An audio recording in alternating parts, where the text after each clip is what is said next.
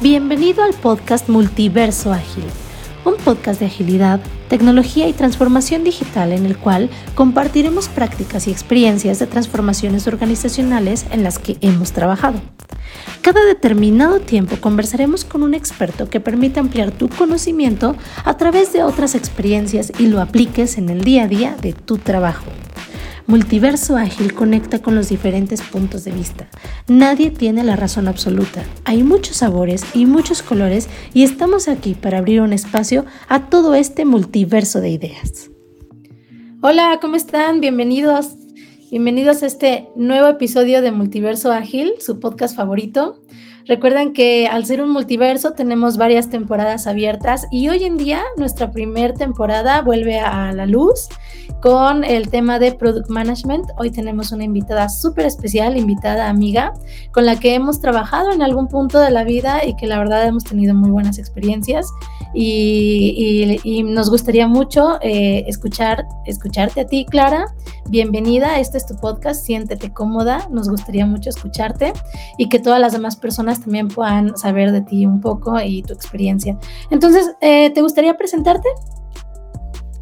Pues Maggie, muchas, muchas gracias Ramón por esta invitación. Estoy así honradísima por, por eh, compartir este ratito con ustedes, pues contarles de mí. Eh, yo soy Clara Páez, soy colombiana, así de pura cepa, eh, bogotana, rola. llevo cinco años, voy para seis años aquí en México.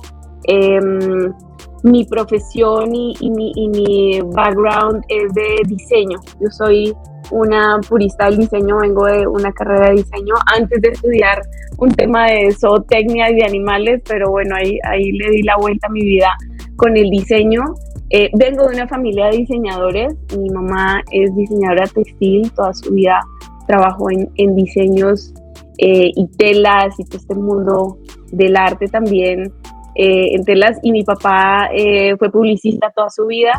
Eh, entonces, bueno, mi, mi casa siempre estaba llena de pinturas, óleos, bueno, muchos, muchos temas del diseño. Entonces, em, a partir del diseño encontré el mundo de el diseño de producto, UX, empecé a especializarme también en este desarrollo de, de, diferentes frentes en diferentes compañías. Vengo del mundo de consultoría también eh, y eso trabajé con muchas industrias, automotriz, eh, retail, eh, banca, incluso temas de consumo y de medios. También estuve por ahí trabajando muchísimo tiempo y ahora, bueno, estoy en un tema de banca también y de servicios financieros, pero, pero eso es un poco mi background. Em, y eso de hobbies o quién soy, bueno, amo, amo México y le agradezco a México haberme recibido. Eh, entonces eso me gusta mucho visitar México, explorarlo, em, como que siempre estoy como buscando más, más cosas por hacer y por, por sacarle el jugo pues a mi estadía acá. Eh, gracias y, y con ustedes por la invitación. No, al contrario, Clara, muchas gracias. Muchas gracias, Clara, por estar acá con nosotros y compartir un poquito de, tu tiempo con nosotros. Y justo comenzando con el tema de Product Management. Y para nuestra audiencia, desde tu perspectiva, ¿cómo les podríamos explicar a ellos qué es el Product Management hoy en día? Pues mira, el Product Management yo creo que es es una, es una pasión, ¿no? Yo creo que es generar productos y generar retos cada vez diferentes, eh, con una lógica y con unos, con ciertos procesos. Yo creo que es crear eh, un producto con una, con una alineación hacia el cliente. Y creo que a veces eh, la velocidad, las compañías y demás siempre piden más productos, siempre piden desarrollar más cosas con más velocidad pero creo que un muy buen producto y un, buen management eh, quiere decir como congregar o unir puntos. Creo que alguna vez veía una famosa frase de Steve Jobs que, que lo que él sabía hacer muy bien era conectar puntos. Eh, y creo que es un buen product management. Eh, conectar al negocio, conectar al cliente, conectar un buen diseño, conectar unos buenos hallazgos, conectar también el requerimiento del, del negocio y de la, de la capacidad que debe tener este producto de éxito. Eh, creo que energía de muchas cosas, de muchas, em, también disciplina, yo creo que es una orquestación de, esa, de esas capacidades que hay dentro de uno, un equipo y, una necesidad. Entonces, eh, creo que va hacia, hacia componer diferentes, diferentes roles y diferentes capacidades un product manager. Oye, y bueno, nos damos cuenta que Product Management pues, ha tenido un poco más de auge últimamente, eh, porque no, no, se estaba viendo. La verdad es que incluso antes se hacían productos eh, creando la necesidad del cliente y hoy en día lo que yo veo es que lo que buscan es entender al cliente, que es mucho más informado, que pide muchas más cosas, que tiene como muchas necesidades más allá de eh, una necesidad básica, sino una, una visión holística. Entonces, em, creo que ha evolucionado mucho este tema de, la creación de productos, del product management, incluso de roles diferentes. ¿Tú cómo ves que ha evolucionado el campo del diseño de productos a lo largo de los años? Em, y, cómo verías o cuál sería esta importancia de especializarse en esta área hoy en día en, esta, en este mundo laboral? Pues mira, la evolución creo, creo que la he vivido mucho, eh, más o menos en unos 15 años que ya llevo en, este negocio em, y comenzó siendo una, como una, y, hay, hay, personas que no les gusta esta palabra, pero comenzó siendo una evangelización, ¿no? Comenzó siendo como, como esta necesidad de integrar al cliente, de escucharlo, de crear cosas como con una lógica diferente, no solamente de lo que eh, se requería en el, en el momento producir o crear. Entonces ha tenido una evolución muy, muy bonita. Yo comencé también como product lead, o sea, empecé eh, generando pues los wireframes y generando pues lo básico eh, con lo que uno podía empezar. Em, pero sí ha tenido una evolución bien importante dentro del mercado y creo que la especialización ha incrementado muchísimo y la necesidad de los equipos de las compañías por estos roles de producto sí ha incrementado Em, creo que también se ha especializado mucho. En el momento en el que yo empecé a trabajar en esto, era muy difícil encontrar especializaciones donde capacitarte, eh, donde aprender, con quién hablar, redes de comunidades eh, de, diseño de producto. Eh, y ahorita obviamente pues ya hay una boga y hay una cantidad de, iniciativas, compañías, universidades que tienen especializaciones. Entonces creo que es bastante, bastante el, incremento que ha tenido también eh, el rol como tal. Y creo que esta necesidad de, em, de generar estas mejoras dentro de este proceso, yo creo que ha sido mucho también por el tema de eh, esta, esta, esta, nueva cultura que hay dentro del UX. Eh, y dentro de la generación de productos más con una escucha en el cliente.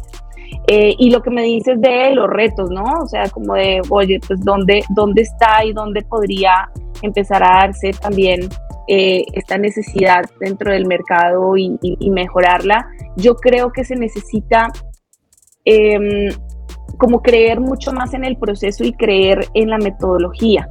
Yo creo que hay una necesidad de, sí, ha habido una evolución, un crecimiento, eh, han llegado los diferentes roles a tener una presencia dentro de los equipos de producto, dentro de los equipos ágiles, pero creo que todavía hay una necesidad de creer mucho más en eh, el rol, en creer en el proceso, en, la, en el hallazgo del producto correcto eh, y en la co-creación precisamente de estos, de estos roles y de estos equipos. Yo creo que hay todavía un, un punto en el que hay que sí creer mucho más dentro del rol.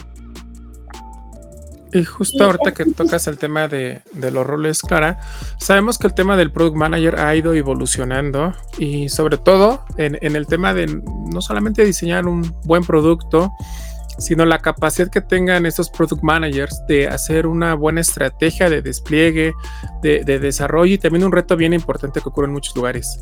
Es una persona que tenga la capacidad para poderlo explicar a los equipos de tecnología que son los responsables de hacer realidad todas esas ideas eh, en las que la organización le ha dedicado muchísimo dinero y muchísimo tiempo.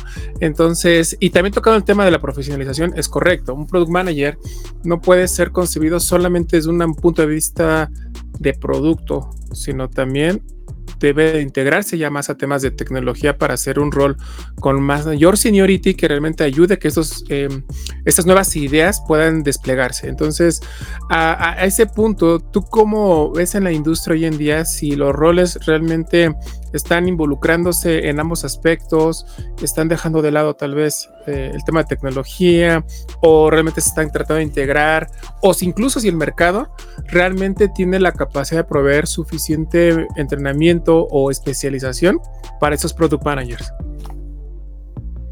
Yo creo que todavía hay una falencia o una necesidad de profundizar más.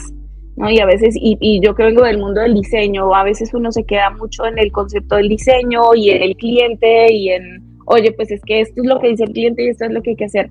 Pero eh, sí hay una necesidad de especializarse en temas tecnológicos. Eh, y creo que no hemos llegado al punto en el que esa especialización está dada.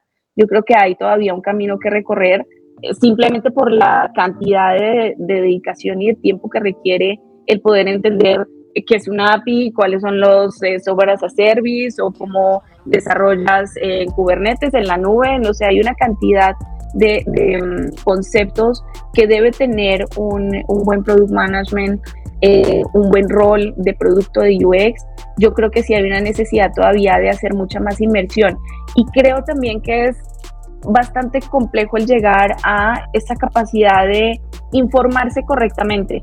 A veces uno dice, no, pues es que yo no vengo de tecnología, pero sí sé que eh, este componente es necesario, que este desarrollo hay que eh, ejecutarlo. Entonces, creo que sí hay una, una necesidad de mayor conocimiento, eh, que muchos roles y muchos perfiles no les eh, ha caído el 20, como dicen ustedes, que hay que desarrollar unos skills en tecnología.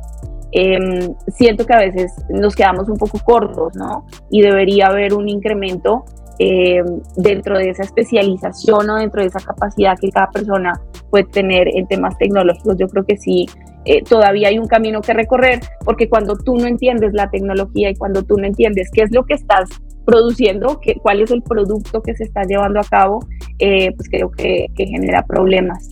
Em, entonces sí, debería haber una, una mayor em, búsqueda del conocimiento. Yo creo que eso es tan personal y es como tan, tan de cada rol eh, que tal vez por eso no se ha visto la necesidad de que estas personas que desarrollan productos generen esta capacidad tecnológica.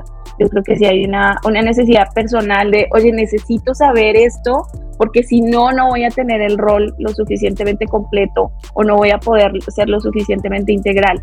Algo que me pasaba cuando empecé a trabajar en esto es como que tú necesitabas saber de diseño, de negocio, de finanzas, de tecnología, de cliente, de eh, psicología, de una cantidad de procesos y, de productos, industrias y demás, que hace que sea muy enriquecido el rol. Eh, un buen rol de producto debe tener como esa, esa cantidad de, de skills adicionales y siempre estar eh, en, constante aprendizaje y conocimiento. Yo creo que eso sí debe ser algo adquirido, debe ser algo casi que propio de la pasión del, del generador del producto, de un product management, em, pero sí estar en ese aprendizaje constante de la tecnología es clave. Nunca vas a terminar de aprender, ni siquiera un desarrollador va a terminar de aprender nunca un full stack o una persona, eh, digamos que completamente inmersa dentro del mundo de la tecnología va a estar eh, teniendo que actualizarse constantemente. Y lo mismo es para nosotros, o sea, esto, esto debe ser como un mantra constante de aprendizaje tecnológico. Fíjate, Clara, que tocas un tema muy importante. Em, yo creo que muchas veces, em, si bien el tema del product management, el tema de los roles que están saliendo a la luz con esto nuevo que se está hablando, que ni tan nuevo, pero que como que apenas se le está dando como, como este impulso y esta luz, eh, no, no hay mucha claridad de qué camino seguir, ¿sabes? O sea, como, eh, bueno, si voy a dedicarme a la innovación y al diseño de producto, ¿qué debo de hacer? ¿Cuál es mi, mi cuál es el camino que debo de seguir. Siento que todavía hay muchísima ambigüedad en este sentido y cuando hablas de que requieres a, un, eh, una persona, un product management, por ejemplo, te dicen, pero tenemos al product owner, ¿no? Y no saben que realmente hay una diferencia, ¿no? Entre qué es un rol y cuál es el otro. Eh, eh, hablan de, generar valor a través del diseño de producto y muchas veces te dicen, sí, pero ya tenemos a los UXers, ¿no? Y, se centra y se va hacia la pantallita, hacia eh, pues nada más el, diseño que, que, van a mostrar al cliente y va mucho más allá, toda una disciplina. Entonces, un poco para que aquellas personas que nos escuchen y quieran dedicarse a esto y que pretendan enfocar sus esfuerzos a evolucionar desde su organización hasta su rol, eh, en, tu experiencia y en tu caso, ¿cuáles fueron esos momentos clave que te llevaron a especializarte en esta área y que te llevaron a tomar decisiones de capacitación, de mejora, de eh, pues ver algún otro perfil, rol o skill que necesitabas? Pues mira, sí fue un, sí fue un reto y un trasegar por, por primero definir quién era y qué era lo que quería hacer, porque tampoco estaba muy claro hace 12 años, 13 años que, que era un rol de producto. Eh, realmente esa inquietud y esa pasión fue la que me llevó a empezar a capacitarme, primero a buscar comunidades. Eh, realmente hace un tiempo no había eh, especialización, no habían cursos, no habían muchos espacios Em, esa búsqueda de comunidades como, como que me empezó a llevar en, la conversación y a empezar a eh, buscar. Em, de ahí empecé a hacer cursos con diferentes eh, personas en España. Estudié eh, con un muy buen profesor de UX en su momento, que es Torres Buriel, que tiene una agencia ahorita de, de UX muy importante de, enseñanza. Em, con él hice varios talleres, hice varios talleres en Usaria, que era una compañía en su momento que empezó en Colombia como a, hacer todos los primeros pinitos de UX y, de este negocio. Eh, entonces empecé a comunicarme muchísimo con ellos em, y creo que de ahí en adelante el aprendizaje constante pues como que se volvió, se volvió mi, como mi camino. Eh, creo que el aprendizaje es lo único que lo puede llevar a uno como a incrementar dentro de este negocio eh, las capacidades, ¿no? Uno nunca va a terminar de aprender, pero sí he intentado estar estudiando constantemente casi cada año, estar teniendo una especialización o tener un curso nuevo, o tener eh, un, proceso de metodologías, que también entro un poco en, el tema de agilidad.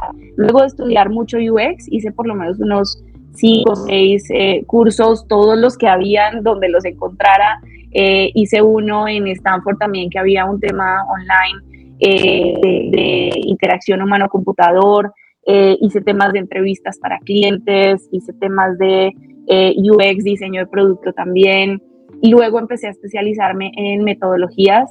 Entonces me hice el, el Scrum Master. ahorita lo último que hice fue especializarme en SAFE hice la certificación en SAFE, que yo creo que es clave y es importantísima tenerla también en niveles de escalamiento de agilidad. Entonces, ese ha sido como mi proceso. Yo creo que sí hay que buscar espacios de aprendizaje y espacios de especialización. Hay muchos eh, roles y personas que simplemente por decir, no, es que ya hago un wireframe o hago la pantalla o hice una app, eh, ya soy un UX.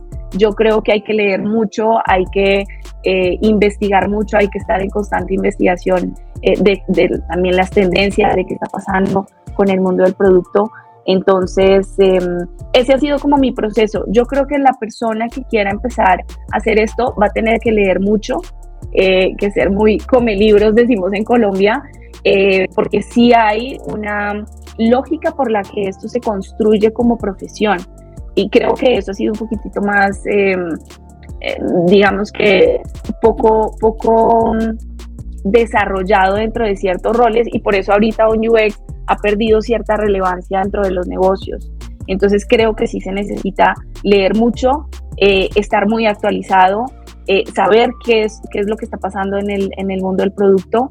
Em, algo que yo hago constantemente es estar viendo estos grandes sitios. Hay como unos Oscar eh, de diseño productos, se llaman los Webby Awards estos webinars casi que los estoy consultando constantemente para ver qué es lo que está pasando con el desarrollo, qué está pasando eh, con las interfaces, qué está pasando en el mundo de diferentes eh, contextos e industrias y creo que esa actualización es totalmente necesaria. Entonces, eso, estudiar mucho, eh, estar en constante comunicación con la comunidad, estar en cursos, estar como chismoseando muchísimo eh, todo lo que está pasando dentro de la industria, yo creo que es absolutamente necesario. Una fórmula no la hay. Para mí, la única que he tenido es eh, la investigación constante. la investigación, el estudio, la preparación. ya tengo como vías de qué es lo que quiero estudiar el siguiente año. creo que es algo interminable y, y lo que el rol Em, o la persona que quiera empezar en este rol puede hacer es eso y buscar eh, también mucho, creo que a mí me funcionó muchísimo tener como estos eh, bodies, ¿no? Como, como una persona o un apadrinamiento o alguien que te esté acompañando en la medida en la que vas creciendo, en la que vas, em, digamos que evolucionando dentro de este proceso es necesario. Yo creo que sí necesitas un acompañamiento de alguien eh, que te esté como dando como esa, esa manito a medida que vas creciendo como, como rol de producto. Gracias, Y justo tocaste temas bien importantes de, eh, en concepto de seguirse preparando, seguir eh, conociendo, entendiendo cómo está funcionando el mercado y cómo el rol tiene que ir evolucionando, ¿no? Porque normalmente la mentalidad de aprendizaje tradicional, por llamarlo así, es, ya lo estudié y yo creo que esto no cambia en no sé cuántos años, ¿no? Sabemos que esto está cambiando en a veces semanas, meses, ¿no? Entonces, eh, esa actualización constante permite una competitividad mayor para el rol dentro de la industria. Y justo ahí tocando un tema bien importante en donde se tienen que estar actualizando es las personas que tienen este rol importante de product managers que ayudan a descomponer un producto en ocasiones, si no tienen claridad de cómo se va a realizar de forma ágil, no les permite a ellos hacer una descomposición de una forma ágil, ¿no? Porque no solo es descomponer por descomponer un producto, tiene que ser con un propósito que le permita a la organización poderlo desarrollar y desplegar en ciertos periodos que al negocio también le funciona, basado en el constraint que también la tecnología tiene, ¿no? Porque hay muchos constraints para poder desarrollarlo. ¿Qué tanto ves, por ejemplo, que influye a que una persona tenga un buen conocimiento de agilidad, siendo un buen product manager? ¿Cómo influye que tenga un buen conocimiento de agilidad para que pueda integrar, hacer ese inception de todas esas ideas para el área de tecnología y tecnología tenga claro cómo tiene que hacer este trabajo y poderlo ir entregando, que normalmente en la industria lo conocemos como los trimestres, ¿no? Entonces, ¿tú cómo, cómo ves este tema eh, específico? No, pues es que eh, eso ya viene como implícito, ¿no? Ya debería haber este, esta capacidad de implementar la agilidad posterior a la generación del producto. Yo creo que si hay un periodo o, o, tal vez como que todavía no sabemos muy bien dónde jugar dentro de los procesos ágiles, ¿no? Yo creo que si hay un previo y hay un, hay un proceso de innovación propiamente de creación de un producto que debe ir antes de la implementación de la agilidad, pero pensando en la agilidad, luego en la em, llamémoslo así, en el empalme. Entonces, eh, este sentido de la agilidad sí debe ir desde un principio, así tú no estés al 100% montado dentro de, la, dentro de la metodología, pero sí con vías o con eh, toda la planeación o los incrementales o las mejoras que puede tener un producto dentro de, dentro de, esa, dentro de ese tiempo. Em, yo lo que he hecho es desarrollar de alguna manera los productos dentro de una investigación de cliente, dentro de una metodología eh, primero de design thinking o de co-creación o de, oye, ¿cuál es el mejor camino para esto? Pero teniendo un rango de tiempo eh, reservado para ese proceso de innovación. Y lo hablaba hace unos días con un especialista de innovación donde ahora trabajo y decía es que no tenemos un tiempo para innovar y para crear no hay este espacio seguro en el que se puedan desarrollar las ideas y luego sí implementarlas, ¿no? Y luego sí desarrollarlas de una manera ágil. Pero ese término de tiempo no existe. Eh, no hay, no hay como ese espacio en el que esa capacidad de reescribir o de co-crear algo de, o de em, desarrollar un producto diferente se pueda dar. Entonces, em, creo que en esa preparación y en ese semillero, que también es algo que, queremos de alguna manera implementar donde, donde, estoy, donde estoy en este momento y en esta compañía que es muy grande de retail, pues estamos buscando que ese tiempo de innovación sea el adecuado. Y ese tiempo de innovación asegure que la agilidad luego puede desarrollarse de una manera más tranquila ¿no? y más lineal, sin tantas sorpresas, eh, con un producto que está acotado a la realidad del cliente, que está entendiendo el negocio también y que puede empezar a desarrollarse de una manera mucho más planificada. Algo que estamos también empezando a desarrollar es eh, un poco esta definición de features eh, de estos MVPs para poder empezar a desarrollarlos a medida que vamos avanzando o este MVP principal y más bien de estos incrementales que van a componerlo. Pero mm, esto, em, empezar a tener estas definiciones desde un principio, eh, yo creo que es clave. El tema es que no tenemos muchas veces dentro de una agilidad, y ustedes díganme lo que son especialistas también, dentro de un proceso ágil, no tenemos estos tiempos de diseño o estos tiempos de creación específica que luego se empalma el desarrollo. Creo que si hay una necesidad de un espacio eh, primario un espacio anterior para poder desarrollar mucho mejor. Em, creo que esa es una necesidad bien importante cuando el desarrollo del producto y la agilidad se deben unir. Eh, que es algo que no todas las compañías han podido desarrollar. Es muy complicado también culturalmente el poder, el poder tener estos empalmes y ustedes díganme qué opinan, pero, pero creo que eh, dentro de la agilidad muchas veces se empieza a diseñar ya dentro de los sprints y se empieza a desarrollar el producto y entonces ya empezamos a tener eh, la, la, ejecución, pero, pero no es lo suficientemente eh, definido de alguna manera en principio el producto.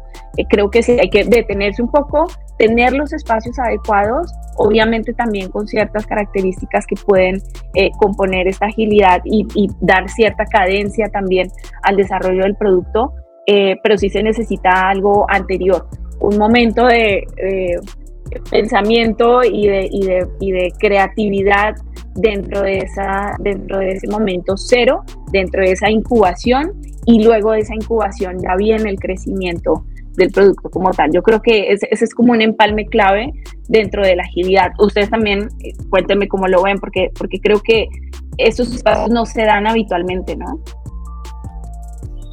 Sí, yo creo que ahí a veces eh, falta un poco de, de, guía y acompañamiento en algunas ocasiones. Eh, incluso de los mismos roles o perfiles de, eh, que, están acompañando en, términos de agilidad, ¿no?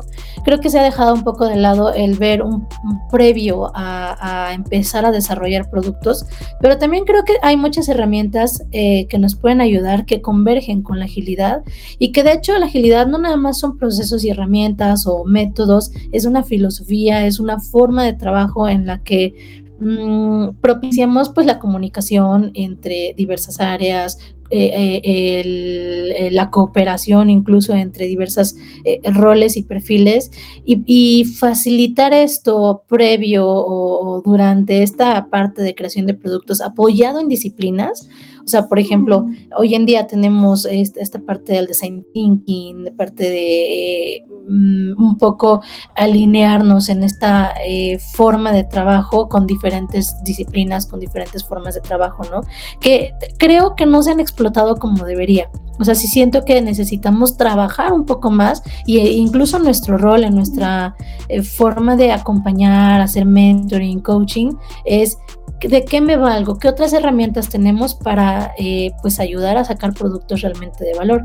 Que de hecho, una de las cosas que pensamos es eso, ¿no? Por eso cuando hablamos de multiverso ágil, decimos, pues hay muchos sabores, hay muchas formas de ver las cosas em, y tenemos temporadas abiertas desde producto, desde transformación, desde DevOps, herramientas, etc. Justo porque lo que necesitamos es impulsar em, muchas más cosas más allá de ver herramientas, muchas más cosas allá de ver solamente un método o un framework o ya porque somos eh, usamos Kanban o porque tenemos Scrum, somos ágiles y hacemos productos de valor, ¿sabes? O sea, necesitamos mucho más allá. Pues complementando lo que mencionas, Clara, de, de cómo eh, lidiar con el tema de los diseños, ya dentro de los sprints o dentro de tu PI o tu trimestre, como lo deciden llamar, hay una manera en la cual se puede hacer más sostenible este tipo de modelos y es hacerlo dual, porque normalmente la agilidad más romántica te dice que empieces un trimestre y a partir de ahí empieces con N cantidad de cosas, definiciones, dependencias, etc. Pero en realidad lo que se usa en, en, algunas organizaciones y que en la práctica no se ha llevado a entender es, tienes que convivir con un modelo dual. Es decir, tienes que preparar antes de tu trimestre a la gente, a los equipos, a los diseños y que no mandes nada al equipo de tecnología hasta que no tengas tú cierta claridad, al menos para los siguientes tres meses porque entonces lo que le estamos mandando son problemas, indefiniciones, frustraciones y termina la gente diciendo es que la agilidad no funciona. No, es que en realidad la agilidad sí funciona. Que la gente lo esté implementando de una manera incorrecta, eso es otro tema. ¿Cómo funcionan esos modelos duales? Es decir, hoy en día a lo mejor estamos a mitad de nuestro trimestre donde tenemos nuestras definiciones. Bueno, hoy, mes y medio antes, el negocio debería de tener ya más aterrizados sus diseños, sus, eh, todo lo que tengan, ¿no? sus eh, temas de producto, su descomposición, y ya tendrían que empezar a tocar base con los equipos de tecnología para hacer esos inception, para ver si el equipo de tecnología tiene los insumos necesarios, si tiene claridad, si el negocio tiene que, eh, no sé, redefinir algo que no es tan claro, que es a lo mejor muy grande, etcétera, ¿no? Entonces tienes todo mes y medio para prepararte para tu siguiente PI, tu siguiente trimestre. Entonces ya cuando llegues al trimestre, prácticamente tienes ya la tarea hecha ya tienes muchísimo del trabajo y puede que exista todavía algún cambio, pero va a ser pequeño, no va a tener o no debería tener un impacto tan grande. Entonces puedes darle más tranquilidad hacia los equipos. Y, igual llegas a ese trimestre y a la par te pones a trabajar con un equipo reducido, obviamente, de, de tecnología, pero a lo mejor ya estás con la parte más grande de UX, con la parte de negocio, para de nueva cuenta estar trabajando, descubriendo el tema de producto e irlo haciendo los Inception previamente a tu trimestre a los equipos, porque en la agilidad más romántica te dice que no, que hasta que llegues al trimestre vas a tomar ciertas acciones, ciertas definiciones, y lo único es que vas a llegar tarde, vas a llegar mal, se van a frustrar y medio van a sacar algo al final del trimestre. Entonces, la agilidad no se trata de hacer todo rápido al mismo tiempo, eso es imposible. Es cómo compaginamos las diferentes actividades de forma paralela es como un lado sincronizado, ¿no? Donde uno está allá, yo estoy acá y vamos preparando y después nos encontramos en algún punto.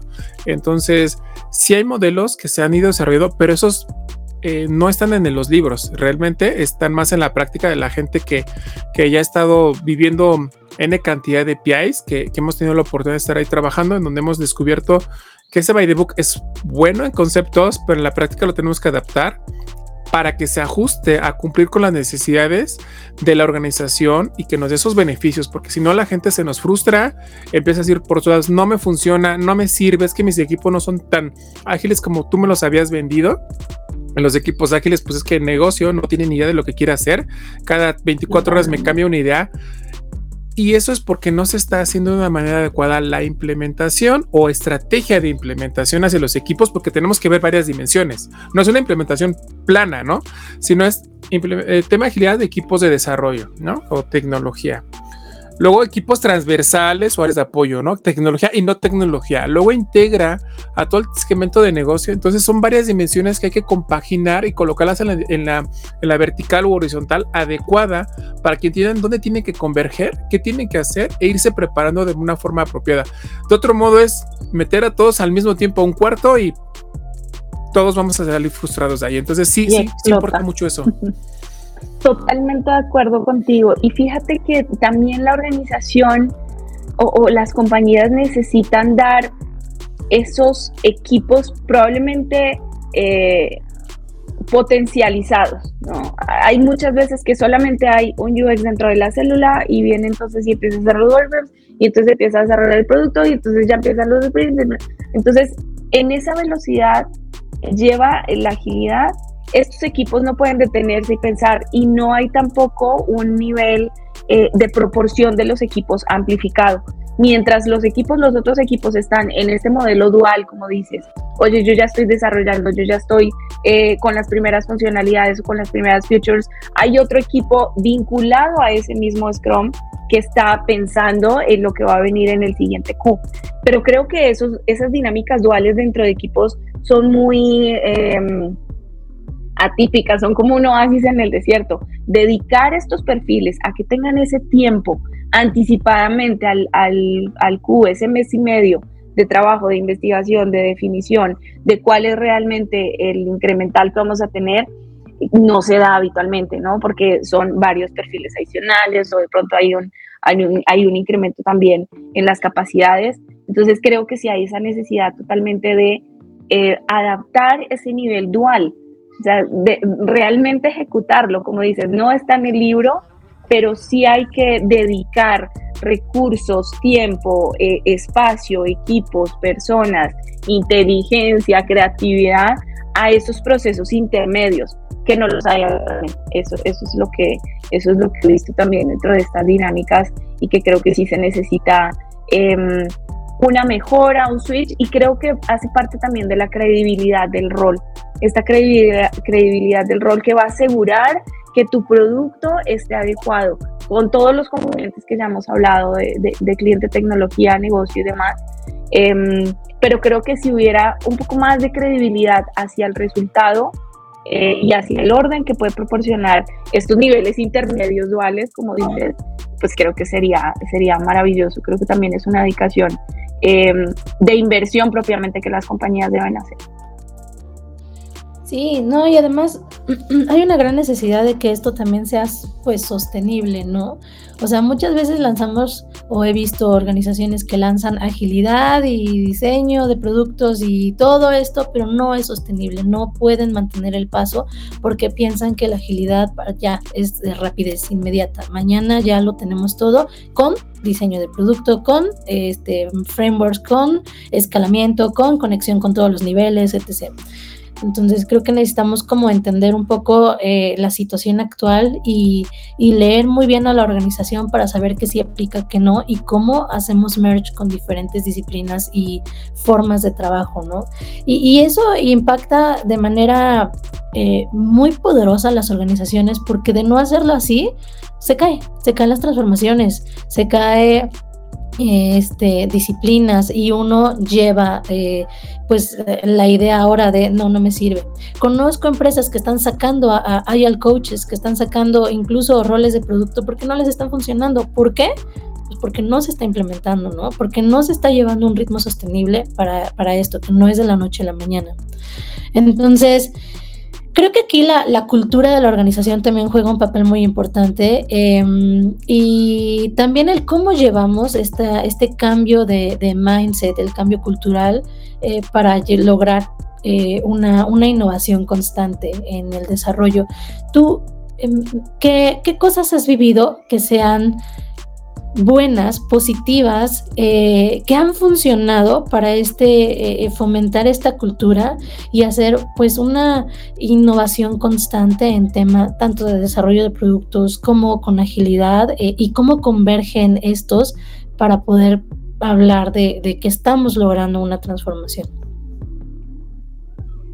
Pues mira, en mi experiencia, factores que han servido es precisamente ese, ese nivel de confianza que hay, ese nivel de confianza en el proceso y en el resultado. Eh, yo creo que sí, se necesita eh, de alguna manera mejorar esa credibilidad dentro del rol y dentro del proceso.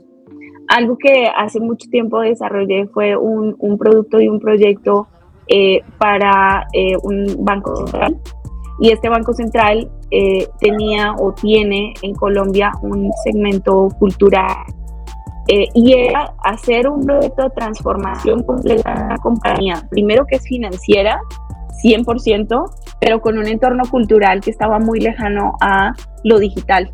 Entonces, lo que empezamos a hacer fue precisamente en esta cultura que tenía esta compañía de un nivel altísimo de de conocimiento literario, bibliográfico, museográfico, empezamos a compartir conocimiento con respecto a la transformación em, digital y transformación de producto y cómo ellos se deberían mostrar hacia el nuevo mercado, hacia el mercado jóvenes, hacia el mercado eh, mucho más em, tecnológico.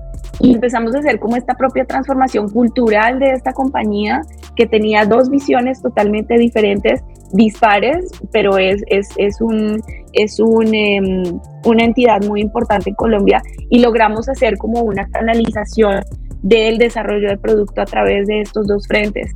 Entonces, eh, creo que también es el nivel de confianza que la organización le puede dar al producto, al desarrollo del producto em, y a estos factores como de cambio. Eh, eso que dices, la cultura de la organización es clave para poder impactar o no dentro de una mejora. Em, pero creo que también se necesitan como ciertos, eh, ciertas capacidades externas o cierta visión externa que pueda también colaborar con esta compañía eh, o con esta visión. Esto en este caso funcionó muy bien y, creo que ha sido un, un caso de éxito eh, también que he tenido y, dentro de los equipos con los que he desarrollado productos, em, pero ese cambio cultural se empalmó a través de la confianza, el nivel de confianza sobre lo que el producto puede hacer por una compañía, sobre lo que el producto puede hacer sobre una industria, eh, digamos que un banco central o algo que era como muy cuadriculado, que tenía ciertas reglas eh, bastante, bastante rígidas, em, pero a día de hoy sufre una transformación importante de todos sus procesos. Entonces, creo que ese nivel de confianza sobre, el, sobre la metodología, sobre el proceso, sobre la lógica y sobre los roles de producto, eh, pues creo que es clave y es, y es algo que em, o sea, lo tengo como, como una experiencia muy grata dentro del desarrollo del producto y dentro de los factores de éxito de un buen product management.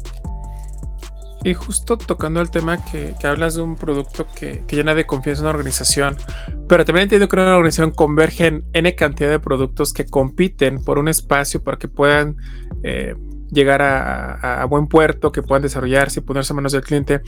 ¿Qué características fundamentales ves que debería tener un producto para generarte de entrada esa confianza cuando lo ves eh, desde un punto de vista directivo, donde van a invertir el dinero de los inversionistas, eh, donde está en juego la competencia de la propia organización. ¿Qué diferencias o, bondades deberías de ver en un producto que tenga esa visión de competitividad, que tenga esa visión de valor, que sea factible, que realmente sea algo que la, organización esté dispuesta a apoyar y, creer en este producto, porque son varios factores. ¿Qué, ¿Cuáles son los que tú consideras para que un producto tenga ese nivel de confianza y de aceptación en una organización?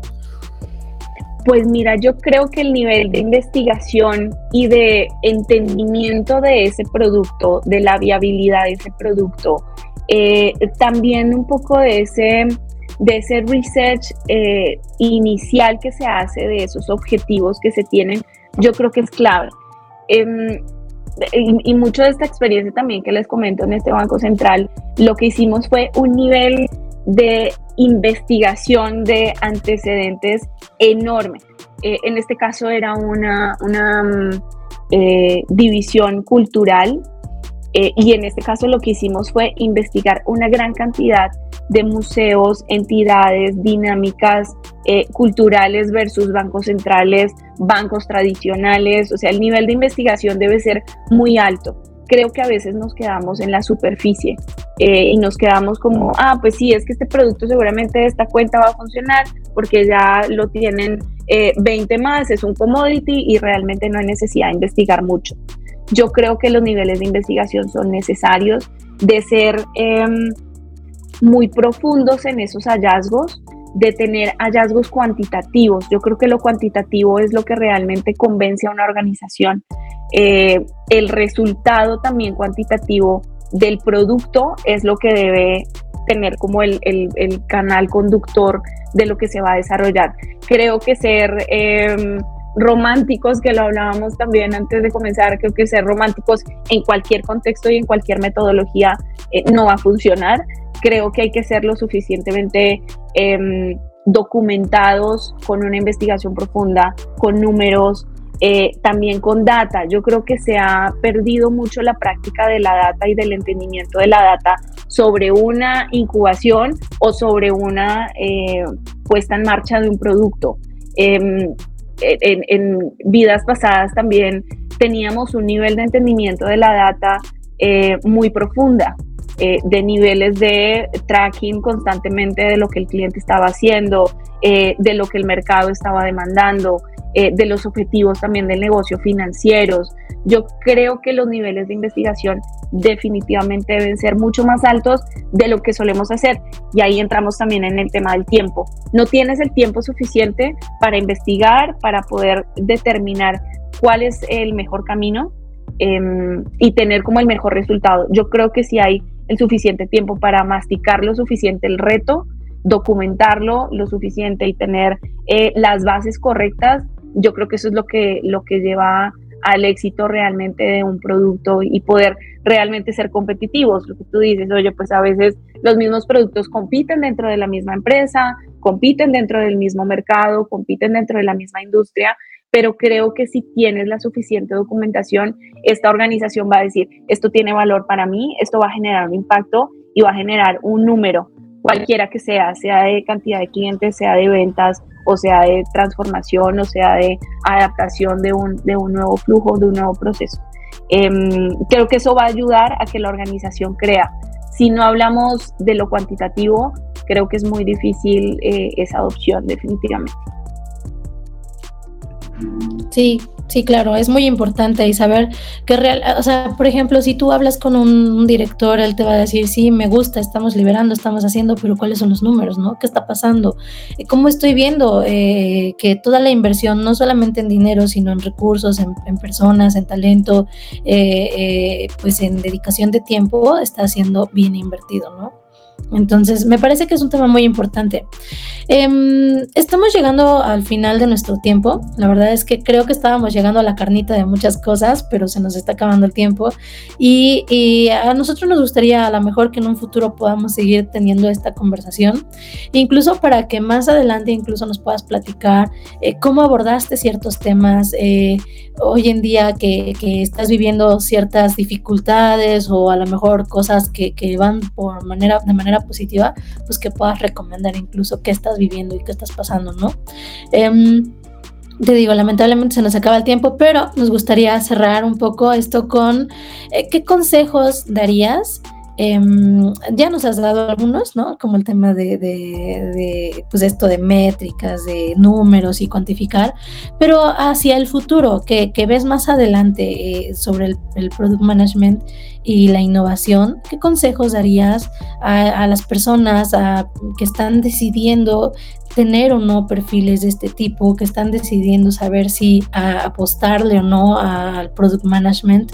Em, y recomendaciones hacia estas personas, tanto de, de todos los niveles, ¿no? Desde una gerencia hasta personas que quieren iniciar. Pues mira, yo creo que el reto ahorita es bastante interesante, diría yo. Em, con temas de inteligencia artificial, ¿no? Que todo el mundo lo habla y ya es como, como un cliché casi que hablar de inteligencia artificial, pero sí es algo que está impactando mucho dentro del desarrollo del producto. Tenemos plataformas que ya están listas, tenemos plataformas que ya tienen desarrollados los procesos, los flujos, eh, los patrones, los botones, llamémoslo así, Em, tenemos ya herramientas que empiezan a desarrollar estos wireframes, lo veía ayer dentro de, dentro de eh, plataformas que ya se usan dentro del producto como Figma. Eh, ya hay ciertas capacidades operativas que se están dando a día de hoy. Yo creo que el reto está o el consejo está en especializarse eh, y también lograr un nivel estratégico. Eh, no nos podemos quedar en un rol de producto, simplemente desarrollar las pantallas o desarrollar eh, lo que, lo que eh, el producto owner o lo que el negocio está demandando. Yo creo que hay que ser lo suficientemente estratégicos em, y, como mucho más em, inquietos, diría yo. Eh, no nos podemos quedar ya como eh, líderes de producto o como generadores de producto en donde estábamos hace un año. Ha cambiado muchísimo el rol, ha cambiado, eh, también hay muchísimos despidos de alguna manera de estos roles. Yo creo que se necesita hacer una transformación, una re-revisión de quiénes somos como desarrolladores de producto y de diseño y de innovación yo creo que sí hay que, ver un poquito las tendencias, estar absolutamente actualizados, o sea, hay que empezar a ver, usar esas herramientas, decir por qué me sirven, por qué no me sirven, porque no van a reemplazar definitivamente a una persona eh, que desarrolla estos niveles de creatividad. Em, actualización, mucha lectura, creo que es algo que definitivamente a mí me ha llevado a través de todo mi, de todo mi, proceso profesional.